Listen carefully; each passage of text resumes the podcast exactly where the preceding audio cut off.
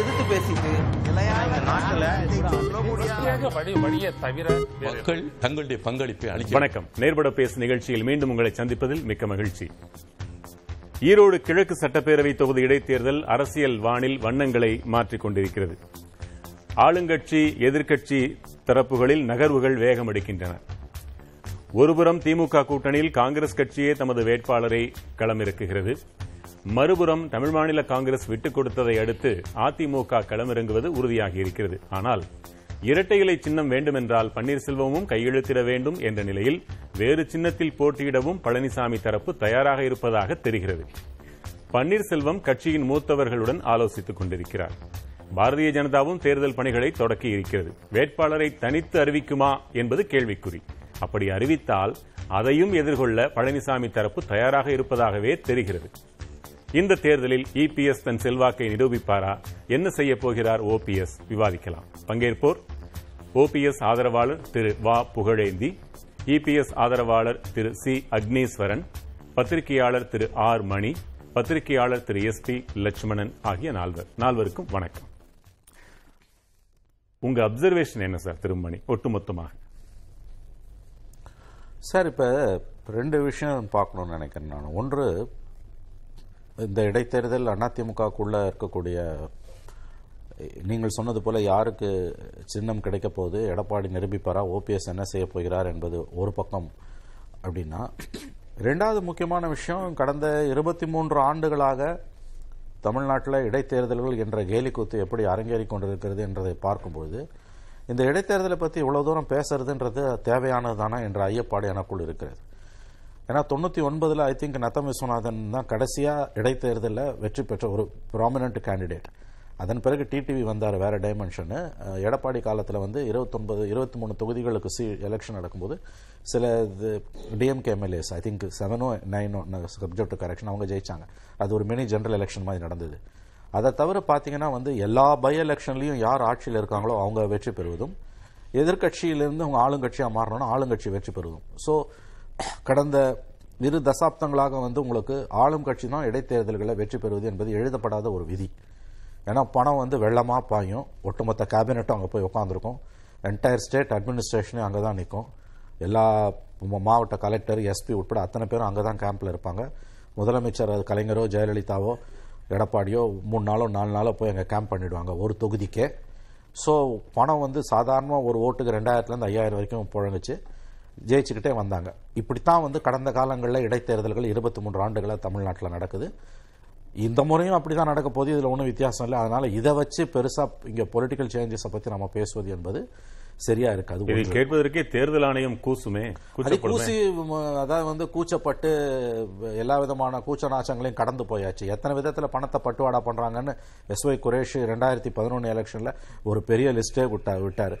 பால் போ பால் டப்பா போடுறவன்லேருந்து பேப்பர் போடுறவன்லேருந்து ஆம்புலன்ஸ்லேருந்து போலீஸ் ஜீப்லேருந்து போலீஸ் ஜீப்லேயே பணத்தை வச்சு கடத்துவாங்க. அதை வந்து சென்ட்ரல் போலீஸ் வந்து அவன் பா- அவங்க வந்து வழிமறித்து அதை பறிமுதல் பண்ணதெல்லாம் நம்ம நிறையாவே பார்த்துட்டோம். அது வந்து பை எலெக்ஷன்ஸில் இந்த அழுத்தம் என்பது ஸ்டேட் அட்மினிஸ்ட்ரேஷன் மேலே ரொம்ப அதிகமாகவே இருக்கும். அதனால் இந்த இடைத்தேர்தலில் என்னத்தை பெருசாக வந்துட போகுதுன்றது தான் வந்து நாம் முதல்ல கவனிக்க வேண்டிய விஷயம். ரெண்டாவது இவங்க பிரச்சனை. அக்னீஸ்வரம் பிரச்சனையும் புகழேந்தி பிரச்சனையும். இவங்க ரெண்டு பேரும் ஓபிஎஸ் இபிஎஸ் பிரச்சனை வந்து என் ரெண்டு பக்கத்துலயும் உட்காந்துருக்காங்க இவங்க சொல்றீங்க. ஆமா. இவங்க பிரச்சனை. என்ன இப்ப பெருசா மாறிட போகுது? எஸ்பிஎல் என்ன விட நிறைய இதை பத்தி பேசுவார் நான் நம்புறேன்.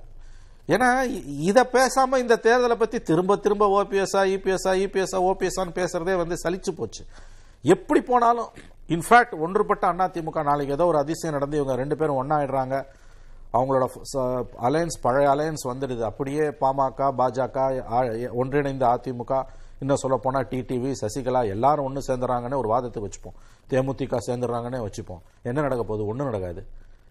நீ செந்தில் பாலாஜி சொன்ன மாதிரி வந்து மார்ஜின் தான் வித்தியாசமே ஒழிய ஜெயிக்கிறது உறுதி. ஏன்னா அதுதான் இடைத்தேர்தலோட வரலாறு. அதுதான் இந்த கேலி கூத்து.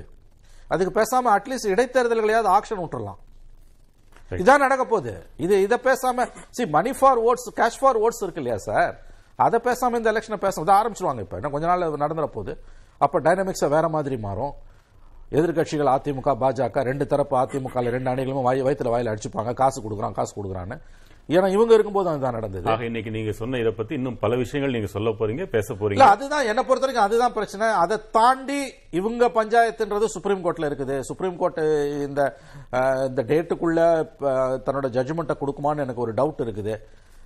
அது வரைக்கும் எப்படி. இந்த கேஸ் ஓடும்? சோ அது செகண்டரி தான் என்ன பொறுத்த திரு லட்சுமணன் திரு லட்சுமணன். இதுல அடுத்து வரும் நாடாளுமன்ற தேர்தல் என்ற பார்வையில் இதை பார்ப்பதற்கும் ஒரு காரணியாக இருக்கிறது. அந்த அடிப்படையிலும் இதை நம்ம பேசுறோம்.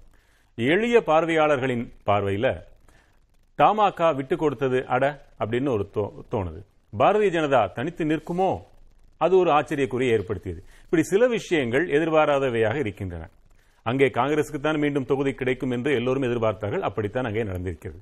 எதிர்பாராத விஷயங்கள் மிகச்சில உங்களுடைய பார்வையில் என்ன நடந்துட்டு இருக்கு நாடாளுமன்ற தேர்தலுக்கான முன்னோடி அப்படிங்கிற கருத்தை நான் அடிப்படையிலே நிராகரிக்கிறேன். ஏன்னா அது அடிப்படையே கிடையாது. அதுல எந்த முகாந்திரமும் இல்லை. ஆச்சரியப்படத்தக்க விஷயம்னா மிக நிச்சயமாக மாநிலங்களவை உறுப்பினருக்கான தேர்தல் வந்தபோது எல்லோரும் ஆச்சரியமும் சில பேர் அதிர்ச்சியும் அடைகிற மாதிரி அதிமுகவில் ஜி கே வாசனுக்கு அந்த இடத்தை பெருந்தன்மையோடு மிக பெருந்தன்மையோடு எடப்பாடியும் ஓபிஎஸும் விட்டு கொடுத்தாங்க. அதே பெருந்தன்மையை திருப்பி காட்ட வேண்டிய நேரம் இன்னைக்கு வாசனுக்கு வந்திருக்கலாம். அல்லது நீங்க சொன்ன மாதிரி மணி சொன்ன மாதிரி திமுக ஆளுங்கட்சி திமுக எந்த ஆளுங்கட்சியும் இடைத்தேர்தலில் பணத்தை தண்ணீராக இறைப்பார்கள். அதை சொல்லியும் கூட வாசனை இவங்க கன்வின்ஸ் பண்ணிருக்கலாம். அப்படிப்பட்ட திமுகவை எதிர்கொள்ள அண்ணா திமுக இருந்தாதான் சரியா இருக்கும்னு சொல்லி அந்த யதார்த்தத்தையும் அந்த பெருந்தன்மையும் சேர்த்து கூட வாசன் விட்டு கொடுத்திருக்கலாம். இதுல முக்கியத்துவம் கொஞ்சம் இருக்கிறதா தான் நான் பாக்குறேன் என்னன்னா ஓபிஎஸ்ஆ எடப்பாடியான்னு காலங்காலமா பல மாதங்களாக சில மாதங்களாக கிட்டத்தட்ட தினந்தோறும் பேசினது சலிச்ச விஷயம்தான். ஆனால் அதற்கு ஒரு அங்கீகாரம் தேர்தல் ஆணையம் என்ன நிலைப்பாட்டை எடுக்க போகுது அதற்கான முதல் உரைகள் முதல் சோதனை இப்பதான் பார்க்க போறோம் நம்ம. மணி சொன்ன மாதிரி தான் தேர்தல் அந்த உச்சநீதிமன்றத்தில் இப்ப நடந்து கொண்டிருக்கிற தீர்ப்புக்கான அந்த வழக்கிற்கான தீர்ப்பு இப்போதைக்கு வர வாய்ப்பு இல்லை இந்த ஒரு பத்து நாளைக்குள்ள வர வாய்ப்பு இல்லை. அப்படியே தீர்ப்பு வந்தாலும் தீர்ப்பு என்ன வழக்கு பிரதான கேள்வி என்ன அந்த பொதுக்குழு செல்லுமா செல்லாதா? சரி செல்லும்னு தீர்ப்பு வந்துட்டா கூட அதன்படி இடைக்கால பொதுச்சாளர் நான் தான். சோ அந்த பழைய இதை மாத்திட்டு எனக்கு அந்த அங்கீகாரத்தை கொடுங்க. ஏ ஃபார்ம் பி ஃபார்ம்ல கையெழுத்திடுற அங்கீகாரம் எனக்கு மட்டும்தான் அப்படின்னு தேர்தல் ஆணையத்தை அணுகி அவர்கள் அதை பரிசீலித்து உத்தரவு போட்டு இந்த பத்து நாளைக்குள்ள நடக்குமாங்கிறது கேள்விக்குறி. அப்போ இது ஒரு விஷயம். ஓபிஎஸ் பொறுத்த வரைக்கும் எனக்கு கிடைத்த தகவல் அவர் ஒரு வேட்பாளரை போடுறார். ஏன்னா இன்னைக்கு அவர் இந்த நூலை விட்டுட்டாருன்னா நாளைக்கு ஒரு கிளைம் பண்ணவே முடியாது. நான் தான் அண்ணாதிமுகன்னு அவர் கேட்கிறார் இல்லையா? பல்வேறு காரணிகளை முன்வைச்சு. அப்படி கேட்பதற்கான ஒரு சட்டப்பூர்வமான வாய்ப்பை இன்னைக்கு ஓபிஎஸ் இழக்க மாட்டார். அப்படிதான் இன்னைக்கு மாலை வரைக்குமான தகவல் எனக்கு கிடைத்த தகவல். அப்படி அவர் கேட்டாருன்னா உண்மையான அதிமுக யார் அப்படிங்கிற கேள்வி எழுந்து அல்லது எழ வைக்கப்பட்டு இரட்டைகளை முடக்கப்படலாம். இப்ப எடப்பாடிக்கான ஒரு விஷ பரீட்சை அல்லது கௌரவ பிரச்சனை இங்கதான் வந்து நிற்கும் ரெண்டு விஷயத்தினால அது வருது. ஒருவேளை சின்ன முடக்கப்பட்டால் எனக்கு செல்வாக்கு இருக்கு அண்ணா திமுகவோ இரட்டையிலையோ அதை தாண்டி மக்கள் மத்தியில் எனக்கு செல்வாக்கு இருக்குன்னு எடப்பாடி நினைப்பதாக நான் அறிகிறேன். ஏன்னா கடந்த சட்டமன்ற தேர்தலே ஒரு தனக்கு நெருக்கமானோட அப்படிதான் சொன்னார். நம்ம 150 இடங்கள்ல ஜெயிக்கலான்னு. அந்த நம்பிக்கையோடு இப்ப அவர் எதிர்கொள்றாருன்னா இரட்டையிலே இல்லாமலும் எவ்வளவு கௌரவமான வாக்குகளை அவர் வாங்க போகிறார் அல்லது திமுகவை வீழ்த்தி காட்டுகிறாரா அப்படிங்கிற ஒரு விஷயம் இருக்கு. ரெண்டாவது இந்த இடைத்தேர்தல் நடக்கிற இடம் எடப்பாடிக்கு நிஜமாகவே விஷப்பரீட்சை தான் அது கொங்கு மண்டலத்தில் நடக்கிற ஒரு தேர்தல்ங்கிறதுனால குறைஞ்சபட்சம் அங்கே தன்னுடைய செல்வாக்கை காட்ட வேண்டிய நிர்பந்தம் கட்டாயம் எடப்பாடிக்கு இருக்கு. சோ எந்த வகையில் பார்த்தாலும் நெருக்கடி எடப்பாடிக்கு தான் புகழேந்தி. பார்வையாளர்கள் அல்லது பத்திரிகையாளர்கள் அவர்களுக்கு வெளிப்படையா சொல்லிட்டாங்க உங்க பஞ்சாயத்து சலிச்சு போச்சு அப்படின்னு. அதனால நீங்க வருத்தப்பட்டுக்க வேண்டிய அவசியம் இல்லை. ஏன்னா மக்களுக்கு இன்னும் சலிக்கலைங்கிறது பார்வையாளர்கள் எண்ணிக்கையிலிருந்து தெரியுது. இப்போ நீங்க எந்த இடத்துல இருக்கிறதா உணர்றீங்க? குட் ஈவினிங் டு புதிய தலைமுறை. திரு மணி அவர்கள் மிக தெளிவா பேசி பேசி அழுத்து போய்விட்டதுன்னு சொன்னார். அதை நீங்கள் அதை போய் நீங்கள் சோர்ந்துடாதீங்க நீங்கள் பாட்டுக்கு தொடர்ந்து இதே மாதிரி பேசுங்கன்னு சொல்லி நீங்களும் வாழ்த்துக்களும் அறிவுரையும் சொல்லுகிறீர்கள். ஆனாலும் அவரும் பேச வந்திருக்கிறார். அதனால வந்து நான் சோரவில்லை. சோரவே மாட்டேன். சோறு சோர்வடையவும் மாட்டேன். சோர்ந்து போகவும் மாட்டேன். ஆனா என்னன்னு கேட்டீங்கன்னா அவர் சொல்லியது உண்மை. திரு லட்சுமணன் பேசியதும் உண்மை. நாட்டு மக்கள் பிரச்சனையை பேச வேண்டிய அரசியல்வாதிகள் அரசியல் கட்சிகள் தலைவர்கள். தினமும் நாங்கள் இப்படி உட்கார்ந்து கொண்டு இந்த தகராறை பேசிக் கொண்டிருப்பது இது ரசிக்கத்தக்க ஒன்றாக நான் பார்க்கவில்லை. அதனால உச்சநீதிமன்ற நீதிபதி சீக்கிரமே ஒரு முடிவை சொல்லணும்னு சொல்றீங்க. ஆர்டர்ஸ் ரிசர்வ்டு இனி எந்த நேரமும் உச்சநீதிமன்றம் நாடு போற்றும் நல்ல தீர்ப்பை வழங்கும். நீதிக்கு இது ஒரு போராட்டம். உலகம் நாளை இதை பாராட்டும் என்ற நம்பிக்கையோடு இருக்கிறோம். நிச்சயமாக வெற்றி பெறுவார். திரு ஓபிஎஸ் ஒருங்கிணைப்பாளர் என்பதிலே எனக்கு எந்தவித மாற்று கருத்தும் இல்லை. இது பேச்சாக எழுந்திருக்காது. ரிசர்வ்டு ஜட்ஜ்மெண்ட் வர்ற வரைக்கும் பேசுவதற்கான தேவை இல்லைதான். ஆனால் இடைத்தேர்தல் என்று ஒன்று வந்துவிட்டதால் இதில் நீங்கள் எப்படியெல்லாம் யார் யாருக்கு செக் வைக்கிறாங்க என்ன முடிவெடுக்கிறாங்க யாருடைய துணிவு எவ்வளவு யாரை தேசிய கட்சிகள் எவ்வளவு பிடியில் வைத்திருக்கின்றன என்றெல்லாம் நாம் பேசுகிறோம். இன்னைக்கு புதிய தலைமுறையில் என்னுடைய பதிவு நான் கடந்து வந்த பாதை. நான் தெய்வமாக நினைத்த அம்மாவிற்கு ஒரு பிணையை கொடுப்பதற்கு ஒரு வாய்ப்பு. கர்நாடகாவிலிருந்து பல நிகழ்வுகளை செய்து கைதானவன் பல வழக்குகளை சந்தித்தவன். இதே அரசியல் எடப்பாடி பழனிசாமி அவர் முதல்வராக இருந்தபோது செடிசன் கேஸை என் மீது போட்டார். ஒரு நேரத்தில் இரட்டை இலை சின்னம் என்னால் முடக்கப்பட்டது கர்நாடகாவில். போய் எலெக்ஷன் கமிஷன் லெட்டர் கொடுத்து இன் டைமில் இவர்கள் கடிதத்தை கொடுக்கவில்லை என்று சொல்லும் முடக்கியவன் நான். அந்த அளவுக்கு எனக்கு தலை இருக்கு. சட்ட நுணுக்கங்கள் தெரியும் என்பதும் எனக்கு புரியும். அதை யார் எப்படி யூஸ் பண்ணிக்கிறாங்க போகிறாங்கன்றது அடுத்த விஷயம் சார் ஆனால் இங்கே என்னன்னு கேட்டிங்கன்னா ப்ராப்ளம் என்ன அப்படின்னும் பொழுது ஒன்றை நான் தெளிவுபடுத்த விரும்புகிறேன். ஒரு இணைப்பு ஒரு ஒற்றுமை மிக அவசியமான ஒன்று. இந்த இயக்கத்திற்கு உழைத்தவர்கள் புரட்சி தலைவி அம்மா பெயரையும் தலைவர் பெயரையும் சொன்னவர்கள் சோர்ந்து போய் அந்த தொண்டர்கள் உட்கார்ந்திருக்கிறார்கள். இணைப்பிற்கு வா சேர்ந்து போவோம் என்று அழைக்கின்ற ஒரு தலைவரை ஒரு முன்னாள் முதல்வர் ஓபிஎஸ் அவர்களை நாம் பார்க்க முடிகிறது. மக்கள் எத்திசையும் சரி வெளியில போனா சார் ஒரு நாளைக்கு ஒரு ஐநூறு அறுநூறு பேர் பார்க்கிறேன். அவர்கள் அறிவுரையெல்லாம் மக்கள் சொல்லுவதை நான் அறிவுரையாக ஏற்றுக்கொள்கிறேன். இன்னைக்கு என்ன இவ்வளவு மனசு திறந்து பேச ஆரம்பிச்சிட்டீங்க. உங்க அணியில நீங்கள் தான் உறுதியோடு பேசுகின்ற என்னுடைய அணி உறுதியிலிருந்து நான் கீழே வரவே மாட்டேன். என்னுடைய போராட்டம் எல்லாம் நான் யாரையோ எடுத்து போய் முதல்வராக்க வேண்டும் பெரிதுபடுத்த வேண்டும் என்பது அல்ல புதிய தலைமுறைக்கு நான் பதிய வைக்க நான் கடமைப்பட்டிருக்கிறேன். என்னுடைய என்னுடைய வேகம் எல்லாம் ஒரு சர்வாதிகாரி கையில் கட்சி போய்விடக்கூடாது. சர்வாதிகாரியாக யாரும் இங்கே மாறிவிடக்கூடாது. இது தொண்டர்களுடைய இயக்கம்.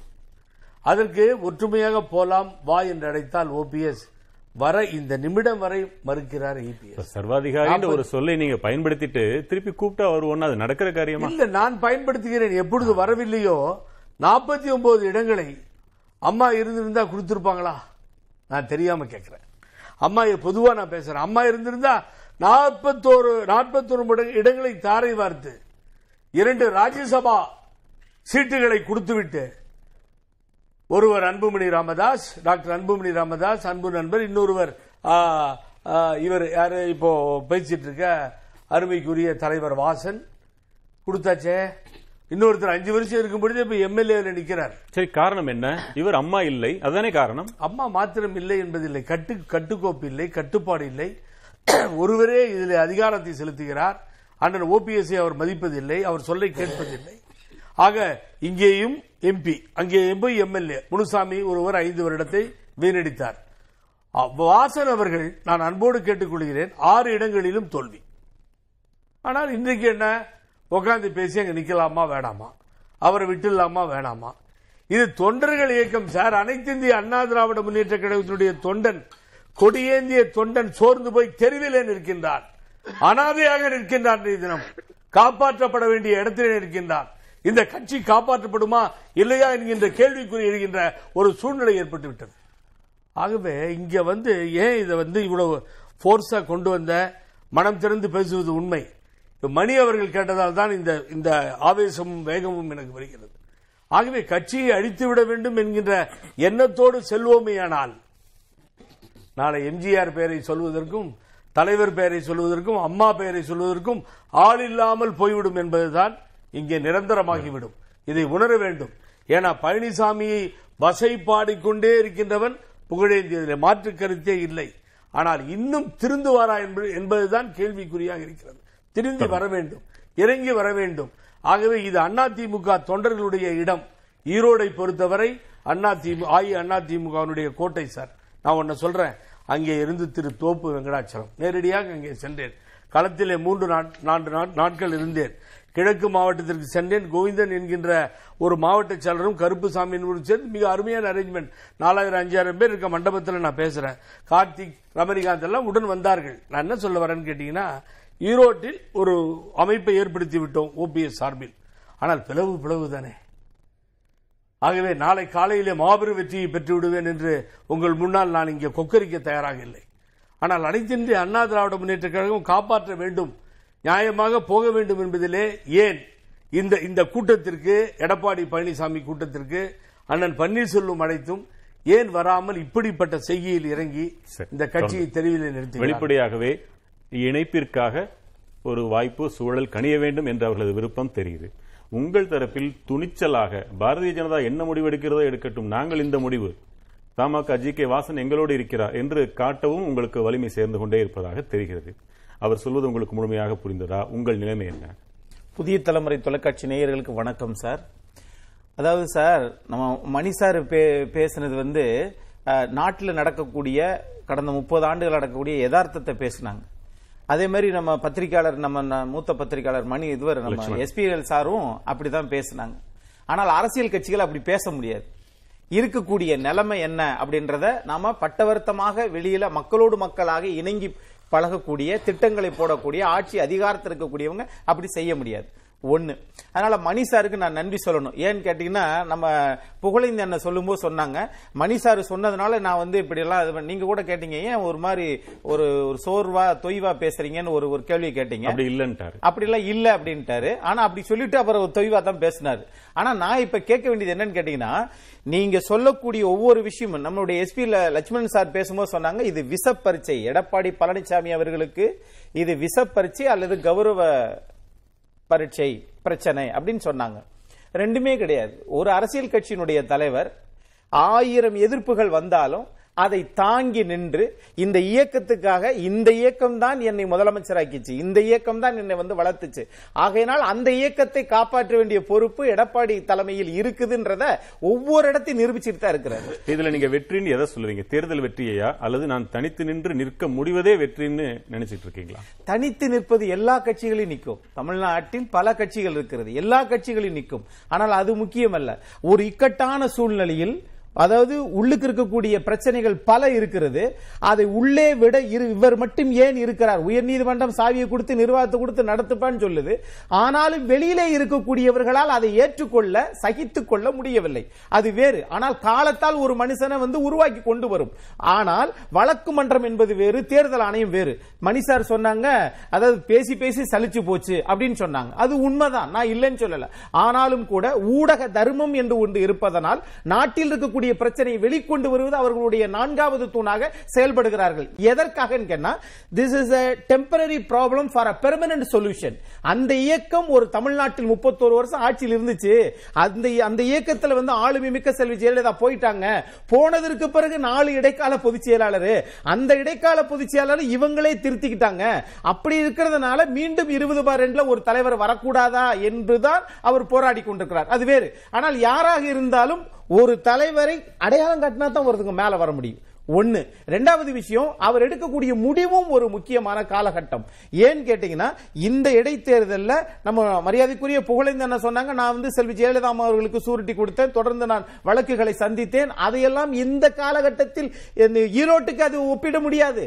ஆனால் இங்க எடுக்கக்கூடியது முடி முடிவெடுக்கக்கூடியது. தேசிய கட்சியினுடைய ஆளுக்கமா ஆதிக்கமா? அல்லது தேர்தல் ஆணையத்தினுடைய சின்னத்தை முடக்கமா? அல்லது நீதிமன்றத்தினுடைய பொது அந்த பொதுக்குழு வழக்கு என்ன சொல்ல போறாங்க? அதெல்லாம் எங்களுக்கு தெரியாதுங்க. இடைத்தேர்தல் அதிமுக வெற்றி பெறணும். அது சின்னம் கொடுக்குதா கொடுக்கலையா? அதெல்லாம் இல்ல. One who fast will succeed என்று லண்டன்ல அடிக்கடி சொல்லுவாங்க. எவன் ஒருவன் வேகமாக செயல்படுகிறானோ அவன் தான் தன்னுடைய ஆதிக்கத்தை செலுத்த முடியும் அல்லது நிர்வாக ரீதியாக ஒரு வெற்றி பயணத்தை தொடர முடியும். ஒருவேளை ஒரு வாய்ப்பு. சின்னம் இல்லாமல் பாரதிய ஜனதா இல்லாமல் பாமக இல்லாமல் உங்களால் வெற்றி பெற்று விட முடியும்னு நினைக்கிறீங்களா? வெற்றி பெற்ற முடியும் சொல்லி சொன்னதுனால தானே முன்னாள் மத்திய அமைச்சர் திரு ஜி கே வாசன் போய் பேசிட்டு நேற்றைக்கு பேசுறாங்க இன்னைக்கு சொல்றாங்க நாளைக்கு அறிவிப்பு வந்தாலும் வந்துவிடும். அதை உடனடியாக தெரிவிக்க போறாங்க. அதை கூட மற்ற கூட்டணி கட்சிகளிடம் கலந்தாலோசித்து செய்திருக்க வேண்டாமா? உங்கள் இரண்டு கட்சிகளோடு மட்டுமே நீங்கள் பேசி முடிவு செய்து கொண்டது சரிதானா? பிரச்சனை என்று வருகிற போது அதிமுக மட்டும்தானே அதை ஃபேஸ் பண்ணுகிறது? மற்றவர்களால் என்ன செய்ய முடியும்? ஆகவே பிரச்சனையில லாபம்னு வந்தா முப்பத்தொரு வருஷம் நாங்க மாறுதட்டிக்கிறோம் ஆக நட்டம் என்று வந்தாலும் அந்த அந்த இதை தூக்கி சமக்க வேண்டிய பொறுப்பு பாரம் எடப்பாடி பழனிசாமி அவர்களுக்கு இது மிகப்பெரிய சவால். உள்ளுக்குள்ள எப்படி இருக்குன்றது உங்க பேச்சே சொல்லுது. மக்கள் மன்றம் என்ன சொல்ல போகிறது? வழக்காடு மன்றம் தீர்ப்பை சொல்லட்டும் சொல்லாம இருக்கட்டும். அத பத்தி கவலை அரசியல் சதுரங்கத்துல ஒரு எளிய கேள்வி. பாரதிய ஜனதா உங்களுக்கு செக் வைக்குதா? அல்லது நீங்க பாரதிய ஜனதாவுக்கு செக் வச்சிருக்கீங்களா?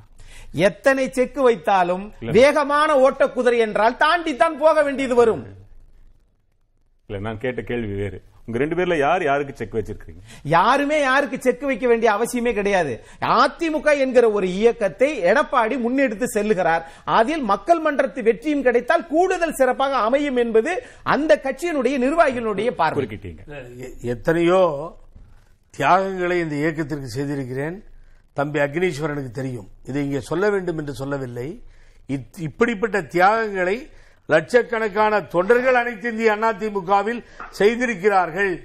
இன்னைக்கு தேர்தல் வந்தா நான் வேகமாக ஓடுகிறேன் என்று சொல்லி ஒரு பிளவை ஏற்படுத்தி எங்க நிக்கிறதுன்னு நம்ம சார் கேட்ட மாதிரி சின்னம் இல்லாமல் அது இல்லாமல் போய் நிற்கும் போது கேவலமான தோல்வியை அனைத்து இந்திய அண்ணா திராவிட முன்னேற்ற கழகத்திற்கு ஏற்படுத்தி தருவோம் என்பது வீரமா? விவேகமா? ஜெயித்து விடுவீர்களா? முடியுமா? அந்த தோல்விக்குள் ஒரு வெற்றின்னு ஒண்ணு அவங்க உணர்றாங்கல்ல. பாரதிய ஜனதா இல்லாமல் நாங்கள் சார், நிற்கிறோம். ஒரு தோல்வியா சார்? நான் கேட்கிறேன் அது வெற்றி அல்லவா? ஒரு தோல்வியா? ஒரு தோல்வியா? நான் கேட்கிறேன். பதவி வேண்டும் என்று ஓபிஎஸ் கேட்டாரா? நான் கேட்கிறேன். மாநகராட்சியில் ஒரு இடம் இல்லை. பேரூராட்சியில் ஒரு இடம் இல்லை. நகராட்சியில் ஒரு இடத்தில் வெற்றி பெற முடியவில்லை. பதினெட்டு நாலு இருபத்தி ரெண்டு சட்டமன்ற இடைத்தேர்தல்களில் ஒரு ஒரு பதிமூன்று இடங்களில் எதிர்க்கட்சியாக இருந்த திராவிட முன்னேற்ற கழகம் வெற்றி பெறுகிறது. இருவரும் சேர்ந்து தோல்விகளை பெற்றதில்லையா? ஆளும் கட்சியாக அமர்ந்திருந்த நேரத்தில் நடத்திய உள்ளாட்சி தேர்தலில் ஐம்பது சதவீதம் திராவிட முன்னேற்ற கழகம் வெற்றி பெறுகிறது. இதெல்லாம் வந்து சாதனைகளா? வேகமாக ஓடியதா? குதிரை இந்த குதிரை இது வேகமாக ஓடுகிற குதிரை வெற்றி தோல்விகளை பேச முடியுமா? இருவரும் சேர்ந்து பெறாத ஆயிரம் சொன்னாலும் சார் புதிய தலைமுறையில் அமர்ந்து என் அண்ணன் பன்ருட்டி ராமச்சந்திரன் அவர்கள் அந்த அனுபவத்திலே சொன்னார் ஓட்ட தெரியாத டிரைவர் ஓட்டினால் விபத்தில் போய் முடியும். இறங்கி விடுங்கள். உங்களால் நடத்த முடியவில்லை. தோல்விகளை சந்தித்து விட்டீர்கள். யாருக்காவது வழியை விடுங்கள். நான் என்ன சொல்றேன்? உங்களுக்கு இவரும் இஷ்டம் இல்ல அவரும் இஷ்டம் இல்ல. வேண்டாம் விட்டுருங்க. ஒரு நல்ல ஆளை செலக்ட் பண்ணி உட்கார வைக்கல நான் வேணா அண்ணன் ஓபிஎஸ் சொல்றேன். லட்சுமணன் குறுக்கிடுறீங்க சொல்லுங்க. நீங்க பாரதிய ஜனதா வைக்கப்பட்ட செக்கார்டு நீங்க ஒண்ணு சொன்னீங்க. ரெண்டாவது அவர்கள் இல்லாமல் நாங்க என்னால் நிற்க முடியும்னு எடப்பாடி ஒரு நிலைப்பாட்டை எடுத்து விட்ட துணியில நீங்க பேசின பார்வையில தவறு இருக்கிறதா நினைக்கிறேன். ஏன்னா இன்னும் அந்த சூழல் எழல. ரெண்டாவது முதல்ல பேச வேண்டிய கட்சி வாசன் கிட்ட தான். கூட்டணி தர்மம்னு ஒண்ணு இருக்கு. கடந்த தேர்தல் இடைத்தேர்தல் என்று வருகிற போது பொது தேர்தலின் போது எந்த கட்சி போட்டியிட்டதோ அந்த கட்சிக்கு விட்டு கொடுப்பதுதான் மரபு. அப்படி விட்டு கொடுத்தாச்சுங்கிற அந்த மரபை உடைச்சு திருப்பி நம்ம பக்கம் எடுத்து முதல் முறையாக முதல் நபராக அவர் சந்திக்க வேண்டிய நபர் வாசன் தான். அதுல எந்த தவறுமே இல்லை. பிஜேபியை சந்தித்து கேட்க வேண்டிய அவசியம் இப்போது எழல. இப்போ அதே காங்கிரஸ் அப்படி செய்யவில்லையே. தெரிந்தாலும் கூட அனைத்து கட்சிகளிடமும் நாங்கள் பேச போகிறோம் என்று தானே சொல்றாங்க. அதான் அரசியல் நாகரிகம். இல்ல இல்ல அப்ப கூட முதல்ல போய் அவங்க முதலமைச்சரை போய் பார்த்தாங்க. அவரும் கூட பெருசா எந்தவித விவாதங்களும் இல்லாமல் காங்கிரஸ் கட்சிக்கு விட்டு கொடுத்தாங்க. அதுல பெருசா விவாதங்களுக்கு இடமே இல்ல. சரி பாரதிய ஜனதா அடிப்படையில அண்ணா திமுக தனித்து நிற்கிறேன். என்று சொன்னால் அது என்ன விளைவுகளை ஏற்படுத்தும்? முக்கியம் இல்லையா அது? அதுக்குதான் நான் வரேன். அதுக்குதான் நான் வரேன். இப்போ அண்ணா திமுக போட்டியிடுன்ற கார்டை கையில வச்சுக்கிட்டாங்க. இப்ப எடப்பாடி என்ன பண்ணுவார்? நாளையோ நாளை மறுநாளோ பிஜேபியுடைய தலைவர்களை போய் சந்திக்க இதே தூதுக்குழுவை போய் அனுப்புவார். நாங்கள் போட்டியிடணும் உங்களுடைய ஆதரவை கொடுங்கன்னு கேட்பார். அவர்கள் கொடுத்தால் ஏற்றுக்கொள்வார். கொடுக்க மறுத்த பிறகும் அவர்கள் தனித்து நிக்கிறாங்கன்னா பிஜேபி நல்லா கவனிங்க. பிஜேபி தனித்து போட்டியிட முடிவு செய்தால் இரட்டை இலை தொண்ணூத்தைந்து சதவீதம் முடக்கப்படும். அப்படி முடக்கப்பட்டால் தான் தங்களுடைய செல்வாக்கு நிரூபிக்கிறதுக்கான ஒரு களமா அமையும் தான் பிஜேபி அரசியல் கணக்கு போடும். அப்படி கணக்கு போட்ட பிறகும் இப்படி சின்னத்தை முடக்கிய பிஜேபியை அல்லது பிஜேபியுடன் இனி எந்த காலத்திலும் குறிப்பாக வரப்போற நாடாளுமன்ற தேர்தலின் போது கூட்டணி கிடையாதுன்னு எடப்பாடி அறிவிச்சார்னா அவருடைய கொள்கை உறுதியை நீங்களும் பாராட்டலாம் நானும் பாராட்டலாம் மக்களும் அண்ணாதிமுக தொண்டர்களும் ரசிப்பாங்க. ஆனால் இப்போது சின்னத்தை முடக்க வைத்துவிட்டு அதே பிஜேபியுடைய எடப்பாடி நாடாளுமன்ற தேர்தல் கூட்டணி வைத்தால் அவருடைய ஆளுமை என்பது தொடர்ந்து கேள்விக்குறியாகும். சின்னத்தை முடக்க வைத்து விட்டுன்னு சொல்றீங்களே அது என்ன சொல்ல வராரு மணி உங்களுக்கு புரியுதா? இல்ல அவரு அவர் சொல்றதுல எனக்கு ஒரு எப்படி அது முழுவதும் நான் நிராகரிக்கல பட் அதுல ஒரு சில சிக்கல்கள் இருக்குது. என்னுடைய ரீடிங் என்னன்னா வந்து இந்த தேர்தலில் ஏடிஎம்கே தான் போட்டி போட போகுதுன்றது தெரிஞ்சிடுச்சு. பிஜேபிக்கும் அது நன்றாக உணர்த்தப்பட்டு விட்டது. அவர் லட்சுமணன் சொன்ன மாதிரி இன்னும் ரெண்டு மூணு நாளில் பிஜேபி லீடர்ஸை இதே அதிமுக எடப்பாடியார் தரப்பிலிருந்து சந்திச்சு ஆதரவு கேட்பாங்க. அவங்களுக்கு வேற வழி இல்லை. அவங்க வந்து பிஜேபியை பொறுத்த வரைக்கும் அதிமுக எடப்பாடி தலைமையிலான அதிமுக கேண்டிடேட் ஆதரிக்கிறத தவிர அவங்களுக்கு வேற வழி இல்லை. நான் பார்த்த வரைக்கும் என்னுடைய அவதானிப்பு வந்து பார்லிமெண்ட் எலெக்ஷன் தான் அவங்களுக்கு முக்கியம். ஒரு பை எலெக்ஷன்ல போய் ஏடிஎம்கேவை பகைச்சிக்கிட்டு அதை மீறி நான் கேண்டிடேட்டை போடுவேன்லாம் அவங்க சொல்ல மாட்டாங்க.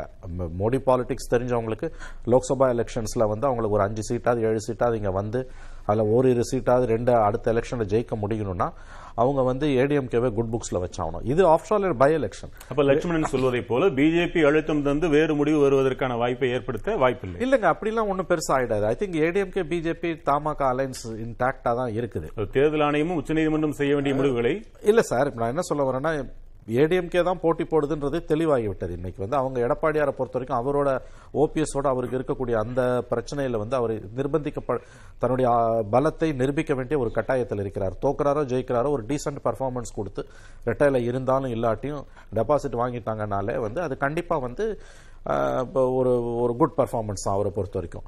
அதுல வந்து அவருக்கு கட்டையை கொடுத்துட்டு அவரை பகச்சுக்கிறதுக்கு பிஜேபி ஹைகமாண்ட் கண்டிப்பா விரும்பாது. அதனால பெருசா ஒண்ணு இப்ப வரை ஒரு தோற்றத்தை ஒண்ணு தருதே அது என்ன பொய்? தோற்றமா? அல்லது வேண்டுமென்றே? ஒரு தோற்றம்? தனியாக இல்ல அதெல்லாம் போஸ்டரிங் அது வந்து தவறான ஒரு ரீடிங் அவர் தவறான ரீடிங் அவங்க கண்டிப்பா நான் ஃபீல் பண்றது என்னன்னா எடப்பாடி தெளிவா இருக்காரு உறுதியா இருக்காரு. அவரை மீறி வந்து பிஜேபி கேண்டிடேட்டை போட்டுட்டு அவங்களுக்கு ஆக போறது என்ன? எடப்பாடி பிஜேபி எல்லாரும் ஒண்ணு சேர்ந்து நின்னாலும் தோல்வி உறுதி. இவர் வந்து இடைத்தேர்தலில் வெற்றி பெறும்னு நம்ம நண்பர் அக்னி சொல்கிறாரு சூரியன் கிழக்கில் குறிக்கிறது மேற்கில் கூட ஒதுக்கலாம் இடைத்தேர்தலில் அது நடக்காது தமிழ்நாட்டில். அப்படி நடந்ததுன்னா அது இந்த அரசு கவிழ்வதற்கு சமம். எழுதி வைத்துக் கொள்ளுங்கள். இந்த தேர்தலில் ஒருவேளை திமுக கூட்டணி தோற்று அதிமுக வெற்றி பெற்றால் ஸ்டாலின் அரசு கவிழ்வதற்கு சமம் அந்த தீர்ப்பு. அதோட அர்த்தம் என்னன்னா அது மக்கள் தீர்ப்புன்னு அர்த்தம். அதுக்கெல்லாம் வாய்ப்பே கிடையாது. ஏன்னா இடைத்தேர்தல்கள் என்ன லட்சணத்தில் நடக்குதுன்றத நீங்கள் கவனத்தில் கொள்ளாமல் இந்த டிபேட்டை பேசவே முடியாதுன்றது என்னுடைய பாயிண்ட் அவர் லக்ஷ்மணன் சொல்ற ஒரு பாயிண்ட் வந்து அவங்க வந்து ரெட்டையிலேயே தொண்ணூத்தஞ்சு சதவீதம் முடக்குவாங்கன்னு. அது அந்த லெவலுக்கு போவாதுன்னு நான் நினைக்கிறேன். ஏன்னா அவங்களுக்கு வந்து ரொம்ப ஸ்டேக்ஸ் இங்கே வந்து தமிழ்நாட்டில் வந்து மூணு பர்சன்ட் ஓட்டை வச்சுக்கிட்டு அவங்க ஏடிஎம்கே நம்பி தான் அடுத்த எலெக்ஷனில் ஒரு டீசென்ட் பர்ஃபார்மன்ஸே கொடுக்க முடியும். ஒரு இடைத்தேர்தலுக்காக அந்த ரிஸ்க்கெல்லாம் அவங்க எடுக்க மாட்டாங்க. இவங்க பதினாலு பேர் கொண்ட குழுவை போட்டது பேசுறதெல்லாம் பிளெயின் டு த கேலரிஸ்வாங்க எல்லாம் சரியாயிடும். அந்த நாள் நெருங்கும் பொழுது எடப்பாடியோட வேட்பாளர் பின்னால் பாஜகவும் தமாகவும் அணிவகுத்து நிற்பது என்பது வந்து கிட்டத்தட்ட உறுதியாயிடும் தான் நான் நம்புறேன். அன்லஸ் சம்திங் பிக் ஹேப்பன்ஸ் அதற்கு வாய்ப்புகள் குறைவுன்னு தான் எனக்கு தோணுது. ஏன்னா அவங்களுக்கு என்ன வேற ஆல்டர்னேட்டிவ் இருக்குது? பி அதிமுக விட்டா பிஜேபிக்கு நீங்க என்ன ஆல்டர்னேட்டிவ் இருக்குது? பாமகவே அணிமாற தயாராகி கொண்டிருக்கிறாங்க அந்த இடத்துல அதிமுகவின் எடப்பாடி பழனிசாமி தன் கையை ஓங்க வைத்து அதை உறுதிப்படுத்தியும் விட்டார். இத்தனை நாள் வரை பாரதிய ஜனதாவின் பார்வையில ரெண்டு பேரும் சந்திப்பாங்க. போகும்போது ஒருவர் வரும்போது ஒருவர். டெல்லியில் ஒருவர் இன்னொரு குஜராத்தில் இன்னொருவர் என்றெல்லாம் இருவரையும் சமமாக மதித்த போக்கு முடிந்து இன்று எடப்பாடி பழனிசாமி அதை மாற்றி தன் பக்கம் மட்டும்தான் பிஜேபி என்று கொண்டு வந்து நிறுத்திவிட்டால் பிஜேபி எடுத்த முடிவை இவர் மாற்றுகிறார் என்று பொருள். திரு புகழேந்தி. இரட்டை இலை என்னவாகும் என்ற கேள்வி அதற்கு பதில் அடுத்த எலெக்ஷன்ல தான் கிடைக்கும்னு நினைச்சுக்கிற நேரத்தில் இப்படி ஒரு எலெக்ஷன் வந்ததுனால தான் இவ்வளவு பெரிய பேச்சு வருதுன்னு நீங்க சொல்றீங்க துணிச்சலோடு நாங்கள் நிற்கிறோம் நாங்கள் துணிவுக்கு பஞ்சமில்லை எல்லாம் சொல்றீங்க. எதிர் தரப்பு நின்றாலும் மாபெரும் தோல்வின்னு சொல்றீங்க. இப்ப என்ன இரண்டாம் இடம் கூடவா கிடைக்காது? அது மிக அருமையான கேள்வியை கேட்டீர்கள். திரு மணி அவர்கள் கூட பேசும் பொழுது இரட்டை இலை முடக்கப்படாது என்று சொன்னார். நிச்சயமாக முடக்கப்படாது. எனக்கு அதில் நம்பிக்கை இருக்கிறது. Two four two thousand two four two thousand seventeen case தேர்தல் ஆணையம் அன்றைய தினம் led by Madhusudhanan group entitled to இரட்டை இலையையும் இந்த கட்சியையும் பயன்படுத்திக் கொள்ளலாம் என்ற தீர்ப்பை மூன்று தேர்தல் அதிகாரிகள் நீதிபதிகளாக அமர்ந்து வழ- வழங்கினார்கள். நாடு பார்த்தது. அன்றைய தினம்தான் இது கைக்கு வந்தது. அப்ப என்னாச்சு? இறந்து போயிட்டார் மதுசூதனன் அண்ணன். அவர் இப்ப இல்லை. ரெண்டாவது யார் இருக்கா? இங்க வந்து நேரடியாக பார்த்தீர்கள் என்று சொன்னால் நமக்கு வந்து ஓபிஎஸ் அண்ணன் இருக்காங்க. ரெண்டாவது செம்மலை அவர்கள் இருக்கிறார்கள். ஆனால் அதற்கு பின்னாலே தொண்டர்களால் தேர்ந்தெடுக்கப்பட்ட சீஃப் ஆஃப் த பார்ட்டி எலெக்ஷனை நடத்தி அதுக்கு வந்து தேர்ந்தெடுத்து இதனுடைய உரிமையாளர் சீஃப் அப்படின்னு சொல்லி ஓபிஎஸ் அன்னை கொண்டு வந்து அங்கே நிறுத்தி இருக்கிறார்கள். ஆகவே எலெக்ஷன் கமிஷனுக்கு ஒரு லெட்டர் எழுதிட்டார். யார்? இபிஎஸ் இந்த ஓப் இந்த ஒருங்கிணைப்பாளரும் இணை ஒருங்கிணைப்பாளரும் லேப்ஸ் கிடையாது. நான் வந்து இணை ஒருங்கிணைப்பாளரே இல்லை. நான் என்னை என்னை இனிமேல் இணை ஒருங்கிணைப்பாளர் என்று சொல்லுவதற்கு நான் தயாராக இல்லைன்னு சொல்லிட்டார். இந்த நீதிபதி ஜெயச்சந்திரன் தீர்ப்பை செட்டிசைட் பண்ண அந்த அமர்வு அது விஷயமாக நீங்கள் போய் பெண்டிங் சிவில் சூட்ல பார்த்துக்கோங்கன்னு சொன்னிச்சு பல தடவை இதை நாம் உணர்த்தியிருக்கிறோம். இன்றைய தினம் இன்றும் தேர்தல் ஆணையத்தில் ஒருங்கிணைப்பாளர் சீஃப் ஆஃப் த பார்ட்டி தலைவர் ஒருங்கிணைப்பாளர் எல்லாமே ஓபிஎஸ் தான். ஆகவே நான் என்னோடு இருந்தவர் நான் இன்டர்வியூனராக என் வழக்கிற்கு வந்தவர் இம்ப்ளீடை என்னால் சேர்த்துக் கொள்ளப்பட்டவர் நான் அனுமதி கொடுத்து அவரும் இரட்டை இலைக்கு சை- கையெழுத்து போட்டுக் கொண்டிருந்தார். இப்பொழுது அவர் ராஜினாமா கொடுத்துவிட்டு வெளியேறிவிட்டார். உங்களுக்கே கடிதம் கொடுத்து விட்டார். ஆகவே என்னுடைய ஒரு கையெழுத்து போதும் என்கின்ற சட்டம்தான் நாளை தேர்தல் ஆணையத்தில் முடியும். அதாவது நாமினேஷன் போய் மூணு நாளைக்குள்ளார அந்த தேர்தல் சின்னம் ஒதுக்கப்படும் நிலையில் இதை எடுக்கும் தேர்தல் ஆணையம். இன்னைக்கோ அப்ப எப்ப நினைக்கிறாங்களோ அப்பதான் எலெக்ஷன் கமிஷன் எடுக்கும் சார் எடுத்து பார்த்துட்டு அதுல எது சரியா இருக்குன்னு பாக்குறப்போ இந்த ஒரு தேர்தலுக்காக பெரிய இங்க வாரெல்லாம் பண்ண போறதில்ல. ஆகவே இரட்டை இலைக்கு சொந்தக்காரராக திரு ஓபிஎஸ் அவர்கள் தான் தொடர்வார்கள் என்பது நன்றாக இபிஎஸ்க்கும் தெரியும் அத்தனை பேருக்கும் தெரியும். அதுதான் இங்கெங்க ஓடாடி சுத்தி கொண்டு அவர் இவரை பார்ப்பது இவர் அவரை பார்ப்பது என்றெல்லாம் இங்கே ஓடிக்கொண்டிருக்கிறார்களே தவிர அவர்கள் நீங்க என்ன பண்ணாலும் ஏற்கிறீர்களா? ஒரே செகண்ட் ஒரே செகண்ட் ஒரு சட்ட நுணுக்கத்தோட இல்ல, ஒரு சொல்லி ஒரு ஒரு செகண்ட் சொல்லிடுறேன். இந்த உச்சநீதிமன்றம் ஆர்டர்ஸ் ரிசர்வ்னு சொன்னோம். இந்த இரட்டை இலை சின்னத்தில் உச்சநீதிமன்றம் தலையிடாது. ரேட்டிபிகேஷன் அதாவது பொதுக்குழு சரியாக நடந்திருக்கிறதா இல்லையா என்பதுதான் அந்த வழக்கு. அதையும் நான் தெளிவுபடுத்தி விட்டேன். ஆகவே விவாதத்திற்கு பேசலாம். சட்டத்தினுடைய முடிவு இதுவாக தான் இருக்கும். அந்த இரட்டை இலையின் உரிமையாளராக ஓபிஎஸ் தான் இருப்பார். அதாவது ரெட்டையில வந்து அண்ணன் புகழேந்தீஸ்வரர் ரெட்டையில வந்து ஓபிஎஸ்க்கு தான் சொந்தம் அப்படிங்கிறாரு. அது ஒன்னரை கோடி தொண்டர்களுக்கும் சொந்தம். இபிஎஸ்க்கும் சொந்தம் அனைவருக்கும் சொந்தம். ஆனா இவங்க இந்த ஐம்பது சதவீதம் ஐம்பது சதவீதம் சொல்லி இவங்களா தீர்மானத்தை கொண்டு கொண்டு ஒரு திருத்தத்தை கொண்டு வந்தாங்கல்ல அதனால வந்த விளைவு. அது ஒரு புறம் இருக்கட்டும். இப்ப நான் கேட்க வேண்டியது சர்வாதிகாரி அப்படின்னு அண்ணன் வந்து திரு எடப்பாடி பழனிசாமியே சொன்னாரு. கரெக்ட் நீங்க எல்லாமே வந்து புத்தர். எல்லாமே தான். நான் இப்ப கேட்க வேண்டியது நீங்க சர்வாதிகாரி என்ற ஸ்டாண்ட் எடுத்ததுக்கு பிறகு நீங்க இன்னொன்னு சொல்றீங்க. ஹிட்லர் தான் சொல்லுவாரா சமாதான பேச்சுக்கு போ. ஆனா சட்டைக்கு பின்னாடி ஒரு கட்டையை பெருங்கட்டையை வச்சுக்கோ. சமாதானம் வராட்டி தலையில எடுத்து போ அப்படிங்கிறது மாதிரி இவங்க கேவலமான தோல்வி என்ற ஒரு வார்த்தையும் அண்ணன் புகழேந்தன் இங்க சொன்னார். நான் கேட்கிறேன் நீங்கள் வளர்ந்த இயக்கம் தானே? கேவலமான தோல்வி என்று வருகிற போது நீங்கள் எடப்பாடியை தோற்க வேண்டும் நினைக்கிறீங்களா? இல்ல அதிமுகவை தோற்க வேண்டும் நினைக்கிறீங்களா? அப்ப நீங்க ரெட்டை இலையே சின்னத்தையும் இது பண்ணிட்டு நீங்க ஆர்கே நகர்ல என்ன நடந்தது? அந்த மாதிரி அதிமுகவையே தோற்கடிக்க வேண்ட நோக்கம் இவர்களுக்கு இருக்கின்ற காரணத்தினாலதான் இன்னைக்கு எடப்பாடி அதை முன்னெடுத்து போறாரு. இல்ல ரெண்டு பேரும் சண்டை போட்டு பிரிஞ்சுக்கிட்டு திருப்பி நீங்க மனசார நான் வளரணும்னு நினைங்கன்னு சொன்னா எப்படி யார் நினைக்க முடியும்? ஆ, அப்படின்னா அப்படின்னா கேவலமான தோல்வி என்று சொன்னால் அப்ப நீங்களும் ஒரு ஆள் அங்க நிப்பாட்டுவீங்களா? நிப்பாட்ட மாட்டீங்களா? உங்க ஸ்டாண்ட் என்ன? அதை விடுங்க. அந்த இந்த சின்னத்தை பற்றி அவர் சட்டப்பூர்வமா சொன்னாரே அதுக்கு என்ன பதில்? இல்ல சட்டப்பூர்வமா அதுக்காக வந்து நீங்க பிப்ரவரி இருபத்தி ஏழு வரைக்கும் நீங்க தேர்தல் நடத்தி முடிச்சிருவாங்க சார் எல்லா கட்சிகளும் வந்து இப்ப திமுக வந்து காங்கிரஸ் கொடுக்கறேன்னு சொல்லிட்டாங்க. அதே மாதிரி இங்க தமாகால இருந்து அதிமுக சார்பா நிக்க போறேன்னு சொல்லிட்டாங்க. சின்னத்திற்காக என் முடிவையோ அல்லது கட்சியினுடைய முடிவையோ திரு எடப்பாடி பழனிசாமி தள்ளி போட முடியாது. தீர்ப்பை வேண்டுமானால் தள்ளி போடலாம். தேர்தலை தள்ளி போட முடியாது. ஏன்னா இது மக்கள் மன்றம். தீர்ப்பை விட வேல்யூ அதிகமானது மக்கள் மன்றம். ஆக அதில் யாருக்கு யார் வந்து முன்னாடி வரப்போறா? அதே மாதிரி நம்மளுடைய மூத்த பத்திரிகை ம- மணி சார் சொன்னாங்க வெற்றி பெறாதா? நீங்க வந்து இடைத்தேர்தலில் வந்து எல்லாமே ஆளுங்கட்சி தான் வெற்றி பெறும். கரெக்ட்னா இல்லைன்னு சொல்லல. ஆனா மருங்காபுரியிலையும் அந்த நம்முடைய மதுரை கிழக்குலையும் ஆளுங்கட்சி வெற்றி பெறவில்லை. வேறொரு கட்சி தான் வெற்றி பெற்றிருக்கு. ஆக ஆட்சியில இருந்த கட்சியும் இழந்திருக்குது. பெண்ணாகரத்துல. ஆக இந்த நிலைகள் இருக்குது. அப்ப ஆளுகிற கட்சி இருக்கும்போது நீங்க உதயசூரியனும் எதிர்க்கட்சியும் ஆளுங்கட்சி ரெட்டலையும் தோத்துச்சே. அப்ப அங்க என்ன சொல்றது. அதெல்லாம் இங்க கேள்வியே கிடையாது. இருக்கக்கூடிய பிரச்சனையை ஃபேஸ் பண்ண போறது யாரு? அமமுக எவ்வளவு வாக்குகள் வாங்கும்னு நினைக்கிறீங்க? சார் அது அது பொறுத்தல அவங்க அவங்க தான் சார் தீர்மானிப்பாங்க. இல்ல உங்க பார்வையில எதிர்க்க எதிர்க்கட்சிகள் அல்லது உங்களுக்கு எதிர்நிலையில் இருக்கிறவங்க ஒரு பேச்சுக்காக கேட்கிறேன் அந்த கூட்டணி வந்து எந்த அளவுக்கு தீர்மானிக்க போறாங்கன்றத வச்சு தான் சார் சொல்ல முடியும். ஆனால் நான் இப்ப பார்ப்பது என் கண்ணுக்கு தெரிந்ததெல்லாம் அதிமுக என்கிற ஒரு பேர் இயக்கம் இந்த இடத்துல வெற்றி பெறணும். அதுவும் குறிப்பாக ஒன்னரை வருட கால ஆட்சிக்கு திமுகவுக்கு பாடம் கற்றுக் கொடுக்க வேண்டிய இடத்துல இருக்காங்க. ஒண்ணு ரெண்டு பிரச்சனை. எனக்கு நீச்சலும் தெரியாது. ஆனா ப- இதுல சுமையும் இருக்கு. ஆனா ஆத்த கடந்தாகணும். அந்த நீச்சல் தெரியாத த- தலையில சுமையோட போய் கொண்டு போய் கொண்டிருக்கிறவர் எடப்பாடி கட்சியை காப்பாத்தணும். சரி அமமுக உங்களுக்கு ஒரு சின்ன அளவுல ஒரு பயமாது இல்லையா? உங்களுக்கு ஒரு ஒரு அச்சுறுத்தல் இருக்கா இல்லையா? அதெல்லாம் ஒரு அச்சுறுத்தல் இல்ல சார். அப்படி அச்சுறுத்தலா இருந்திருந்தனா எடப்பாடி நேரம் அவர் சேர்த்திருப்பார்ல? சரி இந்த தேர்தலில் இந்த தேர்தலில் டிடிவி தினகரன் ஒரு பொருட்டா இல்லையா திரு லட்சுமணன்? இந்த ஒரே ஒரு நிமிஷம் சார். ஒரு குறுக்கீடு. ஒரு குறுக்கீடு லட்சுமண் சார். அதிமுக வெற்றி பெற வேண்டும் என்று என்ன பொது எண்ணம் என்று எனது தம்பி சொன்னது தொண்டர்கள் கருத்து மக்களின் கருத்து உங்கள் கருத்து. அதுக்கு தானே சார் ஒற்றுமையா அது- ஏ- யாரு தலைமை? எவ்வளவு யாரு தலைமை? கேஸ் யாரு? தலைமை யாரு? கேஸ் போட்டது யாரு? வரக்கூடாது டிபெண்டா நீங்க. பொதுக்குழு ரெண்டு பொதுக்குழு நடத்தினது யாரு? நாங்களே கேஸ் போட்டோம் சார் வச்சுக்கிறோம். வராதீங்க கோர்ட்டுக்கு மக்கள் மன்றத்துக்கு போங்க. அந்த கேஸ தூக்கி போடுங்க. அதுக்கு தான் இப்ப மக்கள் மன்றத்தை ஈரோடுக்கு போறாரு எடப்பாடி. சுப்ரீம் கோர்ட்ல யார் வந்து நின்னா தேதி யார் வாங்கினா உச்ச நீதிமன்றத்திற்கு ஏன் வருகிறீர்கள்? உயர் நீதிமன்றத்திற்கு ஏன் வருகிறீர்கள்? அங்க வந்து ஏன் டிபெண்டடா நிக்கிறீங்க?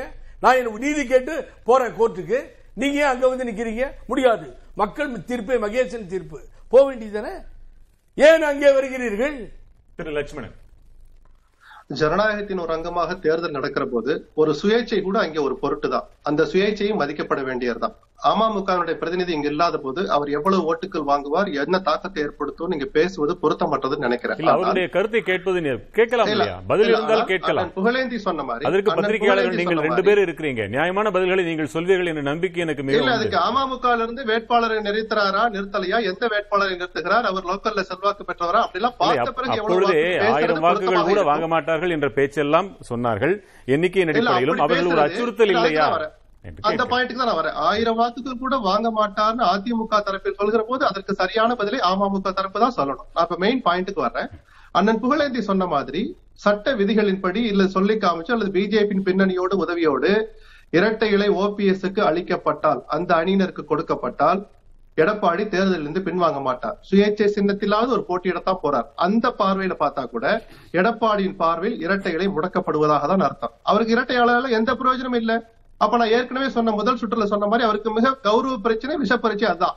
ஒரு சுயேட்சை சின்னத்தில் நின்று தான் சார்ந்த சமுதாயம் அதிகமாக வசிக்கிற ஈரோட்டில் அந்த மண்ணில் தனக்கு செல்வாக்கு இருப்பதாக நம்ப வைத்துக் கொண்டிருக்கிற அந்த கொங்கு மண்டலத்தில் நடக்கிற தேர்தல்ல தன்னுடைய செல்வாக்கை அரசியல் செல்வாக்கை அதிமுகவின் செல்வாக்கை. நிஜமான அதிமுக தான் தான் சொல்லுவார். இரட்டைகளை இல்லைன்னா கூட. அப்ப அந்த கட்சியின் செல்வாக்கை நிரூபிக்க வேண்டிய கட்டாயமும் நிர்பந்தமும் நான் திரும்ப அழுத்தமா சொல்றேன். எடப்பாடிக்கு தான் வந்து விடியும். நான் இன்னொன்னு ஒரு- ஒரு விஷயத்தை தெளிவுபடுத்த விரும்புறேன். பிஜேபி தனித்து நிற்க விரும்பி தனித்து நின்றால் அப்படிங்கிற வார்த்தையை நான் அழுத்தி சொன்னேன். அப்படி நின்றால் இரட்டைலையை முடக்க பிஜேபி விரும்பும் அதை ரசிக்கும். ஏன்னா அதன் மூலமாக திசை மாறுகிற சிதறுகிற வாக்குகள் தன் பக்கம் வராதாங்கிற ஒரு அரசியல் கணக்கை போட்டு பிஜேபி அந்த பார்வை பார்க்கலாம்னு சொல்றேன். ஆனால் இல்ல முடக்க விரும்பும்னா எந்த அதிமுகவோடு அடிப்படையில்? தோழமை தொடர்கிறது. ஒரு கட்சி எப்படி அதை முடக்க ஒரு கட்சி எப்படி அதை முடக்க முடியும் இரட்டிலை என்ன சார் ஐந்து ஆண்டுகால அரசியலை பார்த்த யாரும் இந்த கேள்வியை கேட்க மாட்டாங்க. தேர்தல் ஆணையத்தை இயக்குவதே மிகப்பெரிய. அபாண்டமான குற்றச்சாட்டு இல்லையா? உங்களால் தேர்தல் ஆணையம் இல்ல, பதில். சொல்வதற்கு பாரதிய ஜனதா ஒரு சின்னத்தை இல்ல வெளியில இருந்து பார்த்த ஒரு உண்மையை சொல்லும் ஒரு சின்னத்தை பெறுவதற்கு தினகரனை எந்த அளவுக்கு அலைக்கழித்தார்கள் அத்தனை பேர் சேர்ந்துங்கிறத நம்ம பார்த்த அந்த நிதர்சனத்தை வச்சு நான் சொல்றேன்.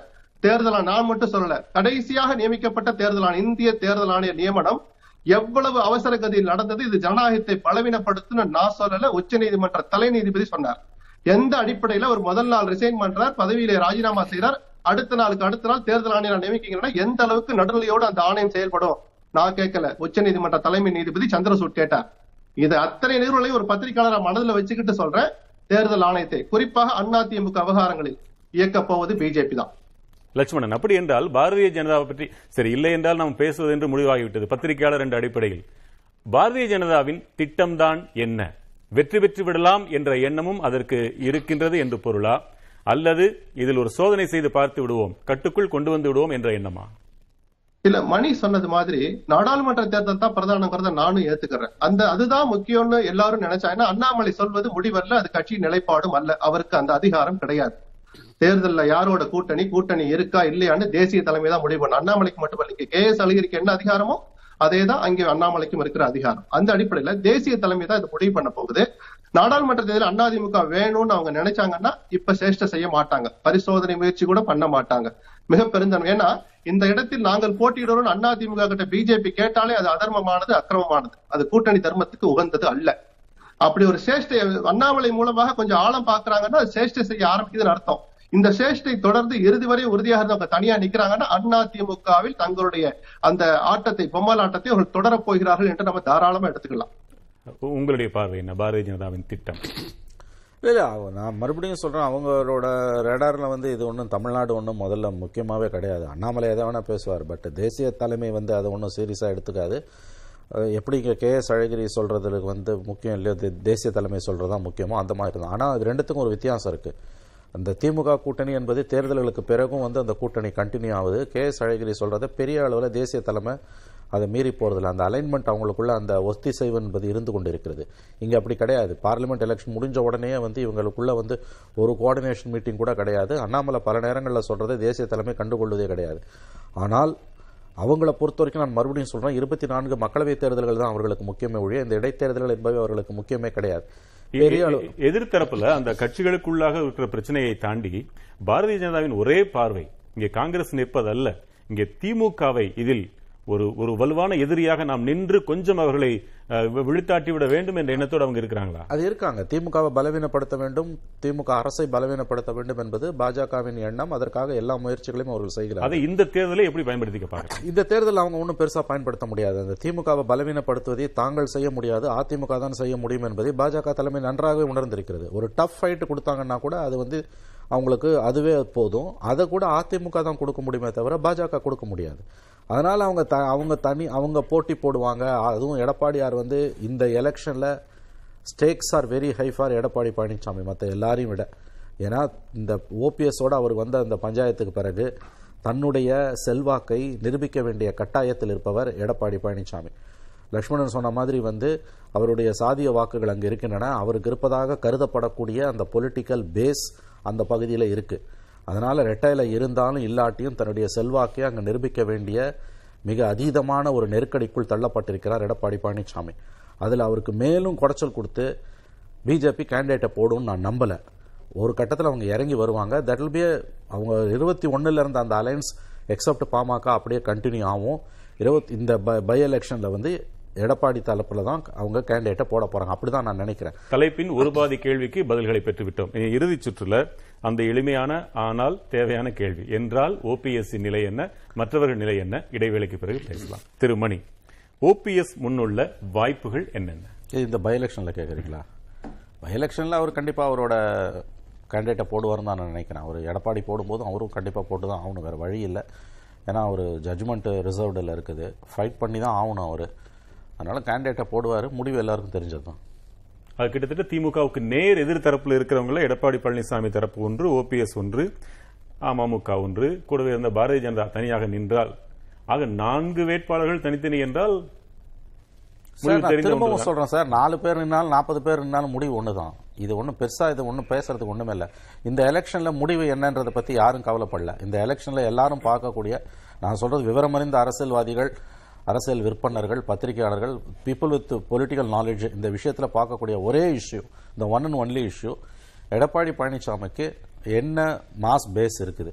அவ்வளோதான் அவர் பத்தாயிரம் ஓட்டு வாங்கினாலும் இருபதாயிரம் ஓட்டு வாங்கினாலும் தட்ஸ் வெரி இம்பார்ட்டன்ட் அவ்வளோதான வழியா அதை தாண்டி இந்த எலெக்ஷனில் நம்ம கவலைப்படுவதற்கோ பேசுவதற்கோ எதுவுமே இல்லை. முடிவு எழுதப்பட்டு விட்டது ஏற்கனவே. அப்படித்தான் நான் பார்க்கிறேன். இதே இடைத்தேர்தல் வேறொரு காரணத்திற்காக தென் மண்டலத்தில் நடந்திருந்தால் அங்கே ஓபிஎஸ் ஒரு வேட்பாளரை போட்டிருந்தால் அங்கே வாக்கு எப்படி இருந்திருக்கும்? இங்கே வாக்கு எப்படி இருக்கும் நினைக்கிறேன் தெரியல அது எனக்கு தெரியல. அது வந்து அந்தந்த சூழலுக்கு ஏற்ற மாதிரி தான் நான் பேச முடியும். அவர் பரவலாக இருக்கக்கூடிய ஒரு கருத்து டு பி ஃப்ராங்க் வந்து பார்ட்டி விசித் எடப்பாடி தான்.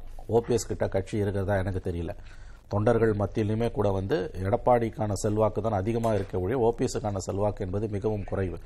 ஏன்னா ஓபிஎஸ் மீது இருக்கக்கூடிய ஒரு பழி அல்லது ஒரு பர்செப்ஷன் என்னன்னா அவர் ப்ரோ டிஎம்கேவாக இருக்கார். ஜானகி அம்மா ஜெயானின்னு இருக்கும்பொழுது பொழுது ஜானகி அம்மா தோத்ததுக்கான காரணமே அவர் ப்ரோ டிஎம்கேவாக போக ஆரம்பித்தாங்க அந்த மாதிரி வந்து இன்றைக்கு இந்த பிளவுக்கு பிறகு வந்து ஓபிஎஸோட அரசியல் செயல்பாடுகள் என்பவை திமுகவுக்கு சார்பு நிலையில் இருப்பதாகத்தான் பார்க்கப்படுகிறது. டு லார்ஜ் எக்ஸ்டென்ட் அது உண்மையும் கூட.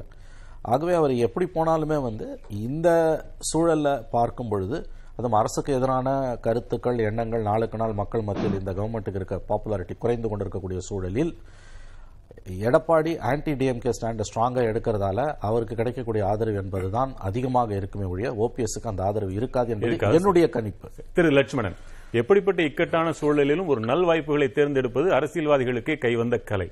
இப்படிப்பட்ட நிலையில் அது தேர்தலோ அல்லது தன் சொந்த அளவிலோ ஓ பன்னீர்செல்வத்திற்கு இருக்கும் வாய்ப்புகள் என்னென்ன? நாளை காலை எட்டு மணிக்கு பத்திரிகையாளர்களை சந்திக்க போறதா அறிவிப்பு வந்திருக்குது. ரெண்டு வாய்ப்பு இருக்கு. ஒன்று எங்கள் அணி போட்டியிடும்னு சொல்லலாம் வேட்பாளர் விரைவில் அறிவிக்கப்படலாம்னு சொல்லலாம். அல்லது போட்டியிட வாய்ப்பு இல்லை நாங்கள் போட்டியிட விரும்பவில்லைன்னு சொல்லலாம். அப்படி விரும்பவில்லை என்று அவர் சொன்னால் மிக நிச்சயமாக அதற்கு பின்னால் பிஜேபியின் அழுத்தமோ அறிவுரையோ இருக்குன்னு சொல்லலாம். ஏன்னா அதிமுக வலுவா போட்டியிடட்டும். நீங்க கொஞ்சம் ஒத்துழைப்பு கொடுங்கன்னா கொடுப்பார் எந்த கண்டிஷன்ல ஏ ஃபார்ம் பி ஃபார்ம்ல எனக்கு அனுப்புங்க. நான் ஒரு கையெழுத்து போடுறேன். எடப்பாடி ஒரு கையெழுத்து போட சொல்லுங்க. அப்படிங்கிற நிபந்தனையோடு ஓபிஎஸ் இந்த போட்டியிலிருந்து பின்வாங்க வாய்ப்பு இருக்கு. ஏன்னா அப்படி செஞ்சா மட்டும்தான் வரப்போற சில மாசங்களுக்கு ஒரு சட்ட போராட்டத்தை நீடித்து எடுத்து செல்ல முடியும். அர்த்தமுள்ள வகையில. இன்னும் ஒரே விஷயம். மணி சொன்னதை நான் முழு மனதோட ஏற்கிறேன். ஆளுங்கட்சி தான் ஜெயிக்கும். அதுல மாற்றம் இல்ல. ஆனால் திமுகவுக்கு இந்த தேர்தலில் இருக்கிற மிகப்பெரிய சங்கடம் என்னன்னா மணி பல தளங்கள்ல சொன்ன மாதிரி அரசு ஊழியர்களும் ஆசிரியர்களும் மிக கடுமையான கோபத்திலும் எரிச்சலும் இந்த ஆட்சியின் மீது இருக்கிறாங்க. அவர்களுக்காக கொடுக்கப்பட்ட தேர்தல் வாக்குறுதியில பத்து சதவீதம் கூட நிறைவேற்றல. சில வாக்குறுதிகளை வெளிப்படையாக சொல்லி நாங்க நிறைவேற்ற மாட்டோம் முடியாதுன்னு சொன்ன பிறகு அவருடைய கோபம் இருப்பது நிஜம். அது ஒரு இடைத்தேர்தல் ஒரு தொகுதிக்கான இடைத்தேர்தலுக்கும் அது மிகப்பெரிய தாக்கத்தை ஏற்படுது. ஆனால் இன்னொரு சங்கடம் நான் எதுன்னு பாக்குறேன்னா களம் எப்படி அமைந்தாலும் கூட்டணிகள் எப்படி அமைந்தாலும் பிரதான எதிரி அண்ணா திமுக தான் எடப்பாடி தான். அதுல எந்த மாற்றமும் இல்ல. அப்படி வருகிற அளவுக்கு அப்படி வருகிற போது முக்கியமான பாயிண்ட் நான் சொல்லிடுறேன். ஒரே நிமிஷம் வெங்கடகிருஷ்ணன் ஒரு நிமிஷம். அப்படி வருகிற போது அந்த எடப்பாடிக்கு எதிராக அதிமுக எதிராக ஸ்டாலின் என்ன சொல்லி வாக்கு கேட்க போகிறார் அப்படிங்கறதா மிகப்பெரிய கேள்வியா இருக்க போகுது. ஏன்னா திராவிட மாடலில் ஓர் அங்கமாக ஊழல் எதிர்ப்பை கைவிடுவது அப்படிங்கறதை ஸ்டாலின் நிரூபிச்சிட்டார். ஊழல்வாதிகளை நான் ஆட்சிக்கு வந்து மூன்று நாட்களில் மூன்று மாதங்களில் உள்ளே தள்ளுவேன்னு சொன்னவர் ஒரு எஃப்ஐஆர் கூட எடப்பாடி மேல போடல. இது திமுகவுக்கு மட்டும் தலைகுனிவல்ல தனிப்பட்ட முறையில் முதலமைச்சர் ஸ்டாலினுக்கும் தலைகுனிவு தான். சோ எடப்பாடி என்ன சொல்லி அவர் விமர்சிப்பார்? அண்ணா திமுக என்ன சொல்லி அவர் விமர்சிப்பார்? தான் செய்த சாதனைகள்னு சொல்றாருன்னா நிச்சயமாக இந்த அரசு பல விஷயங்களை செஞ்சிருக்க நான் மறுக்கல. ஆனால் அரசு ஊழியர்களும் ஆசிரியர்களும் ஏமாற்றப்பட்ட விதத்தை சீமான் போன்றவர்கள் வெளிப்படையா சொன்னாங்கன்னா எடப்பாடி மீது நடவடிக்கை எடுக்காம ஈரோட்ல தேர்தல் நடக்குது. கோவையை சேர்ந்த வேலுமணி நாமக்கல்லை சேர்ந்த தங்கமணி கரூரை சேர்ந்த விஜயபாஸ்கர் இன்னும் பல பல பேர் வீடுகள்ல ரெய்டு நட எஃப்ஐஆர் போட்டு ரெய்டு நடத்த கூடுதல் ஆவணங்கள் கைப்பற்றப்பட்டு குற்றப்பத்திரிகை தயாராக வைத்திருந்தோம். ஆறு மாதங்களுக்கு முன்பாக குற்றப்பத்திரிகை தன் கையில் இருந்தோம். இன்னைக்கு வரைக்கும் நீதிமன்றத்தை தாக்கல் பண்ணல. தாக்கல் பண்ணினாதான் ட்ரையல் தொடங்கும் தண்டனை வாங்கி தர முடியும். அப்போ ஊழலை பார்த்து. ஒரே நிமிஷம் சொல்லி முடிச்சிடுறேன். ஊழலை பார்த்து வேடிக்கை பார்க்கிற முதலமைச்சரை ஈரோடு கிழக்கு தொகுதி மக்கள் எப்படி பார்ப்பாங்க அப்படிங்கிற மிக முக்கியமான கேள்வி அந்த களத்தில் எதிரொலிக்கும் இவ்வளவு முக்கியமான விஷயங்களை நீங்க சொன்னாலும் திருப்பி அவங்க தான் வெற்றி பெறுவான்னு நீங்களே தானே சொல்றீங்க? தாராளமா வெற்றி பெறட்டும் சார். நான் எழுப்பப்பட போற கேள்விகளை சொன்னேன். நிச்சயமாக திமுக வெற்றி பெறும். சங்கடத்தோடு தான் அந்த அந்த களத்தை வளம் வருவார் முதலமைச்சர் ஸ்டாலின். அதை நான் பதிவு பண்ண விரும்புறேன் வெற்றி உறுதி அது சங்கடத்தோட வெற்றின்னு நீங்க சொல்றீங்க. வெற்றி உறுதின்னு ஒரு ஜனநாயகத்துல திமுக வெற்றி பெற வாய்ப்பு இருக்குன்னு நம்ம சொல்லலாமே தவிர ஆளுங்கட்சி தான் வெற்றி பெறும் சொல்லாம வெற்றி உறுதிங்கிற வார்த்தை இப்போது பயன்படுத்துறதுல எனக்கு உடன்பாடு கிடையாது. அது ஜனநாயகத்துக்கு விரோதமான வார்த்தை. ரொம்ப முக்கியமான ஒரு பாயிண்ட் அவர் கிளப்பினது. ஊழல் ஒழிப்பில் வந்து முதலமைச்சர் உறுதியாக இருக்கிறார் என்று நம்பப்படுகிறது. இரண்டு முறை வந்து பிப்ரவரி டிசம்பர் இரண்டாயிரத்தி இருபது ஜனவரி இருபத்தொன்னுல அன்றைய ஆளுநர் பன்வாரிலால் புரோஹித்திடம் திராவிட முன்னேற்ற கழகம் கொடுத்த ஆதாரங்களுடன் கொடுத்த ஊழல் பட்டியலில் ஓபிஎஸ் அண்ட் இபிஎஸ் பெயர் இருக்கிறது. ரெண்டு பேர் வீட்லயும் இதுவரைக்கும் ஒரு தடவை கூட இருவர் மீதும் ஒரு முறை கூட ரெய்டு பண்ணப்படவில்லை. மற்ற ஆறு ஏழு மந்திரிங்க மேலே ரெய்டு பண்ணிட்டாங்க. லட்சுமணன் சொல்கிற மாதிரி சில சார்ஜ் ஷீட்ஸ் ரெடியாக இருக்குன்னு கூட நானும் கேள்விப்பட்டேன். பட் நீங்கள் கொடுத்த வாக்குறுதி மூன்று மாதத்தில் ஊழல் செய்தவர்களை நிறுத்த வேண்டிங்க கவர்னர் கிட்ட கொடுத்த பெட்டிஷனில் ஓபிஎஸ் இபிஎஸ் மேலே வந்து இதுவரைக்கும் எந்த நடவடிக்கையும் இல்லாதது என்பதை எப்படி நீங்கள் புரிந்து கொள்வீர்கள் எதை சொல்லி ஓட்டு கேட்பீங்க? நான் வந்து வெற்றி உறுதின்னு சொல்றதோட அர்த்தம் வந்து எஸ் நான் ஒத்துக்கிறேன். அவர் சொல்றது வந்து அது ஜனநாயகத்தை அவமதிப்பதாகுன்றாரு I do agree correct but Lakshmanan புரிஞ்சுக்கணும் அதுதான் இருபத்தி மூன்று ஆண்டுகளா இங்க யதார்த்தம். நேரம் கடந்துட்டோம். அதைத்தான் நான் சொல்லுகிறேன். நேரம் கணக்கு கொஞ்சம் கனிவோடு கேட்டால் நாளைய பத்திரிகையாளர் சந்திப்பில் என்ன சொல்ல போகிறார் ஓபிஎஸ்ங்கிறது இப்பவே நீங்க சொல்லிடுவீங்க. உங்களுக்கு ஆபத்தா முடிஞ்சிடும். அதனால நிறைவு செய்யலாமா? இல்ல ஒரே நிமிஷம் சொல்லிடுறேன் சார். நீ அவர் லட்சுமணன் சொன்னதை நான் ஒத்துக்கிறேன். என்னன்னு கேட்டீங்கன்னா மிக தெளிவா சொன்னாரு. நேரம் இல்ல அவர் சொல்றது எந்த நடவடிக்கையும் திராவிட முன்னேற்ற கழகம் எடுப்பதில்லை. யார் பி டீம்? ஒன்னு ரெண்டு. அங்கே இருக்கின்ற முன்னாள் த- அமைச்சர்கள் தலைவர்கள் தோப்பு வெங்கடாச்சலம் சிந்து ரவிச்சந்திரன் பி ஜி நாராயணன் சின்னசாமி கோவை அவுட்டரில் இருக்க இளைஞரணி செயலாளர் ராசிபுரம் சுந்தரம் நாலு எம்எல்ஏ ஒரு எம்எல்ஏ. இப்படி ஈரோடு மாவட்டமே காலியை திமுகவுக்கு போய்விட்டது. இதெல்லாம் யார் அனுப்புகிறார்கள்? இங்கே உட்கார்ந்து கொண்டு யார் பி டீம்? நீங்கள் தான் சொல்ல வேண்டும். இடைத்தேர்தல். இடைத்தேர்தலை பத்தி தான்? பேசிட்டு இருக்கோம் அதனால ஈரோடு ஈரோடு- அதிமுகவினுடைய பலத்தை நிரூபிக்க வேண்டிய பொறுப்பு எடப்பாடிட்டு இருக்குது. அதனால வழக்கு சம்பந்தமா இப்ப பேச வேண்டியதுல அவ்வளவு தூரம் அவசியம் இல்லை. எடப்பாடி பெயரை சொன்னால். டெபாசிட் இழந்து விடுவார்கள் என்பதுதான் தீர்ப்பு. ஆனா தேர்தல் அவர் தான் இருக்கிறாரு பண்றாரு. பார்ப்போம். மற்றும் ஒரு நேர்பட பேசு நிகழ்ச்சியில் மீண்டும் சந்திக்கலாம். வணக்கம். எதிர்த்து பேசிட்டு வழி வழியை தவிர மக்கள் தங்களுடைய பங்களிப்பை அளிக்க வேண்டும்.